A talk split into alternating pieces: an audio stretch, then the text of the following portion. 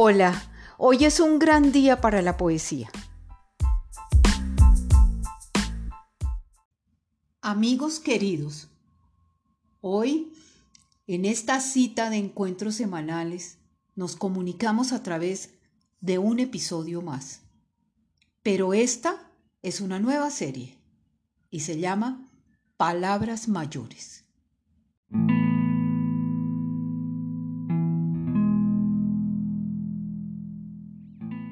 Corría el año de 1981. Un año de miedo, podría decirse.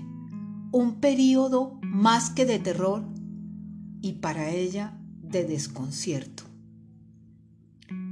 Y es que la muerte cuando te roza de cerquita tiene la facultad de dejarte sin palabras.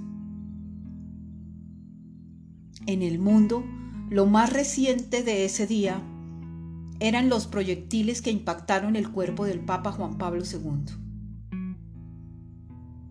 Pero a ella ya se le había enmudecido la garganta antes de que esto ocurriera. Su voz ahora era tosca y escasa, producida por una silenciosa indignación, una suerte de asombro que no la dejaba hablar.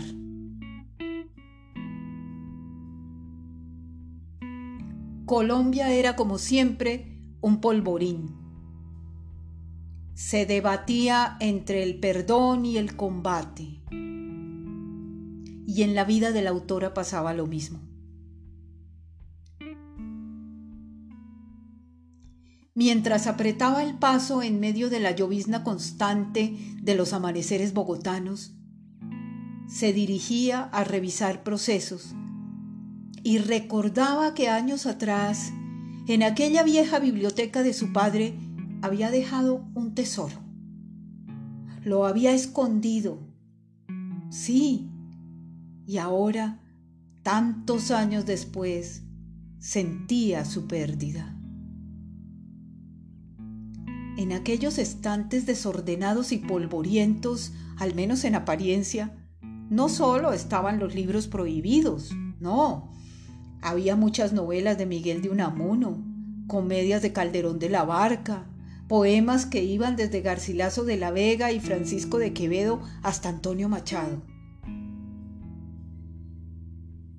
Pero allí, entre tantos españoles, ella había dejado su libro de Las palabras de Jean-Paul Sartre. Y la verdad es que solo pensar en, en lo que las palabras significaron para ese filósofo le proporcionaba a ella algo de calma. Sí, las palabras seguirían ahí, siempre estarían, estarían también para que ella pudiera saciar su sed comunicante, su necesidad de transmitir. Saludaba como un autómata. Por alguna circunstancia casi milagrosa, el pequeño ascensor de los juzgados servía ese día. Los jueces se mezclaban con los litigantes y dependientes. Esperó su turno. Recorrió los libros diarios en busca de la salida de sus peticiones de los distintos despachos. Tomó notas, entregó memoriales, revisó repartos salió a tomar las fotocopias y recordó una frase de Sartre.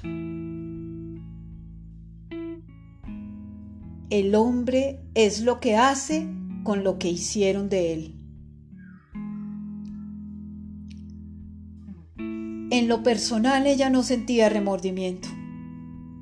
No tenía culpa alguna de la tormenta que agitaba su vida, porque ella no la había desatado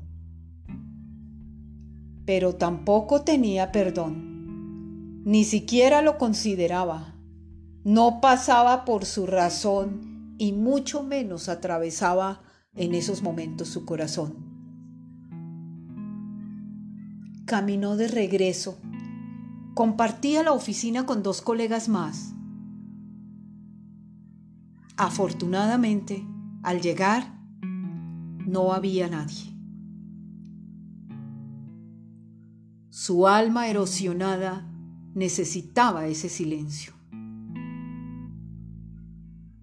Tampoco sentía ganas de protestar. Pero, sin embargo, esa mañana de 1981, ella, como Colombia, estaba rota.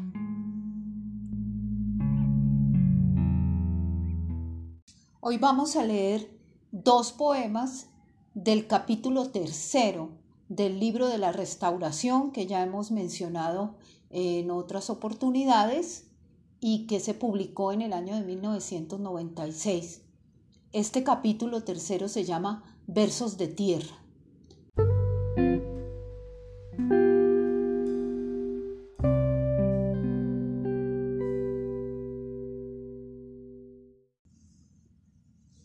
Poema 5. La resignación. Fueron muchos años, te digo. Muchísimas lunas pasaron para que pudiera encontrar el rumbo que perdió mi barco. Cuando aquella tarde la traidora vida te cambió de plano. Pasó mucho tiempo para que llegara tranquila y pausada la resignación para que dejara de escarbar la tierra, de inundar con llanto tu tumba y la hierba.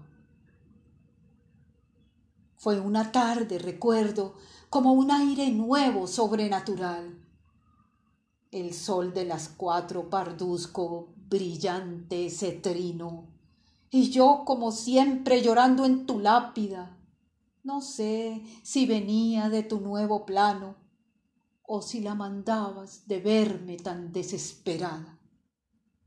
Pero llegó un día con el sol de mayo.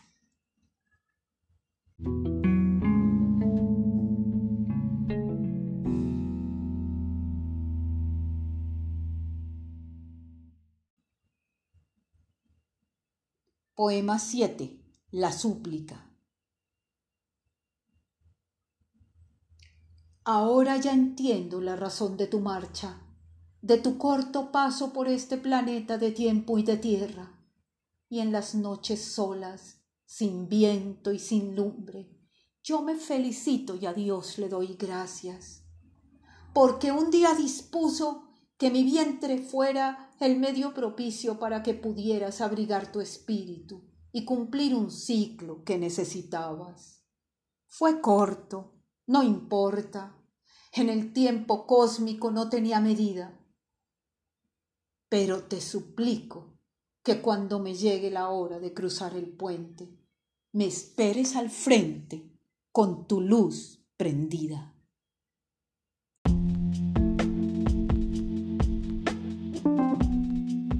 Bueno, queridos amigos, estas han sido las inquietudes poéticas de hoy. Los espero el próximo jueves para otro encuentro a través de la poesía. Vivan entre tanto, aún es posible y queda tiempo.